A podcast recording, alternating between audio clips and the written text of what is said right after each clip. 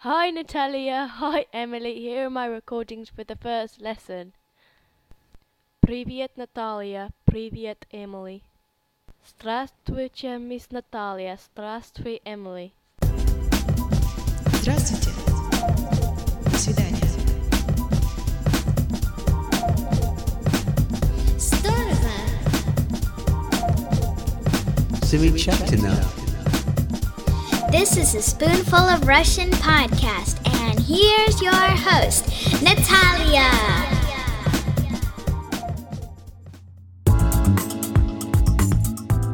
Hi, you are listening to a Spoonful of Russian with Natalia, where we learn Russian one bite at a time. Здравствуйте, дорогие слушатели. Hello, dear listeners. Как ваши дела? Надеюсь, что у вас все хорошо. Hope you're doing fine. We have finished our Russian cursive video series. I had lots of fun producing it. I hope you enjoyed viewing the lessons. In the future, I'm planning on using the same technique, making similar video guides that cannot be found anywhere else on the internet. But today, we are returning to our original audio Spoonful of Russian.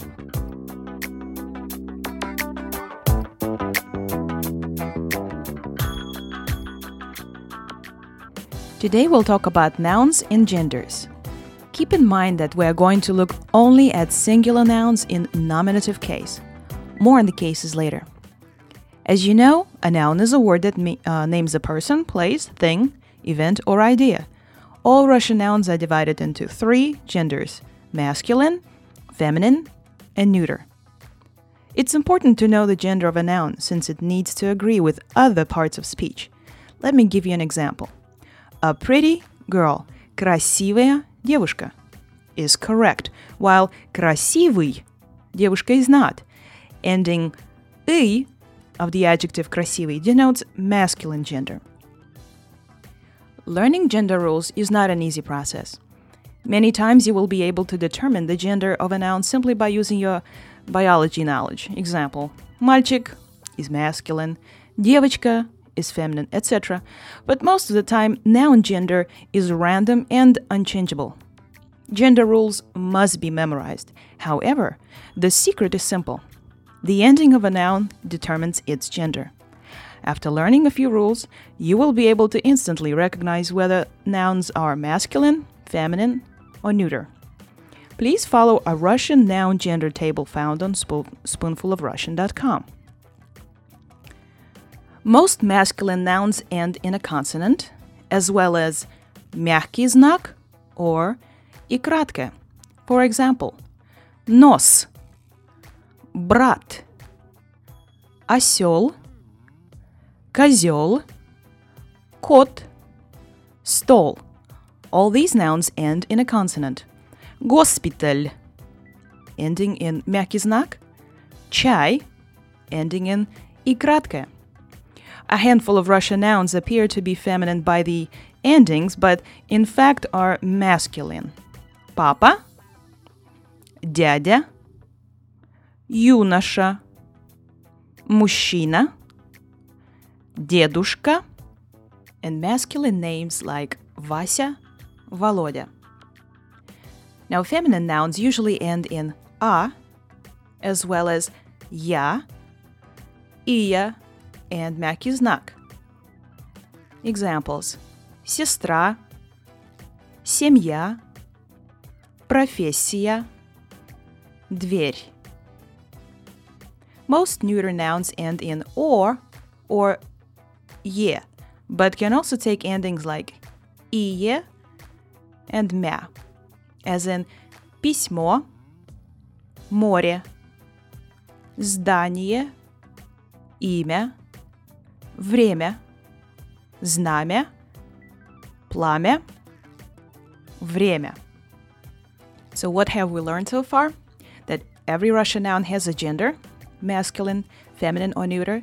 Every adjective or verb must agree with the gender of a Russian noun and pronoun. Most masculine nouns end in a consonant, as well as мягкий знак or и краткое. Feminine nouns usually end in а, я, ия, and мягкий знак. Most neuter nouns end in о, е, ие, and mya. Now, that handful of Russian nouns that appear to be feminine by their endings that are in fact masculine, you need to commit those to memory.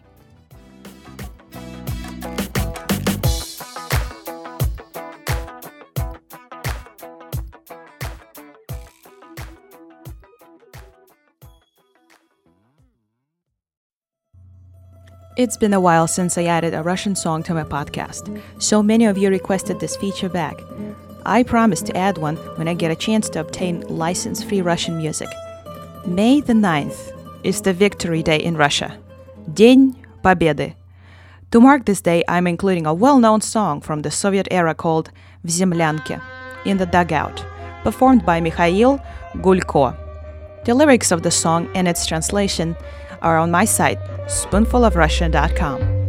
Бьется в тесной печурке огонь, на поленях смола, как слеза, и поет мне в землянке гармонь про улыбку твою и глаза. Про тебя мне шептали кусты в белоснежных полях под Москвой. Я хочу, чтобы услышала ты, как тоскует мой голос живой. Ты сейчас далеко, далеко, между нами снега и снега. До тебя мне дойти нелегко, а до смерти четыре шага. Пой, гармоника, вьюге назло, заплутавшая счастье зови. Мне в холодной землянке тепло от моей негасимой любви. Мне в холодной землянке тепло от моей негасимой любви.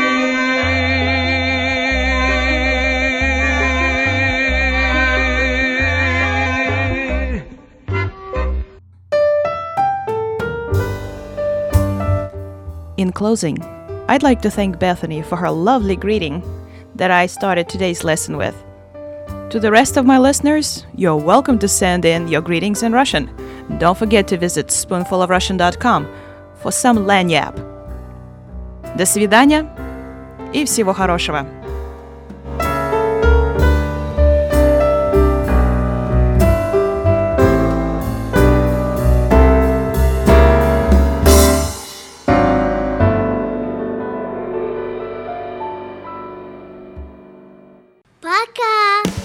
Hey, this was a production of Natalia Worthington. I hope the show was helpful to you. Please tune in to A Spoonful of Russia next time. Here, we learn Russian one bite at a time.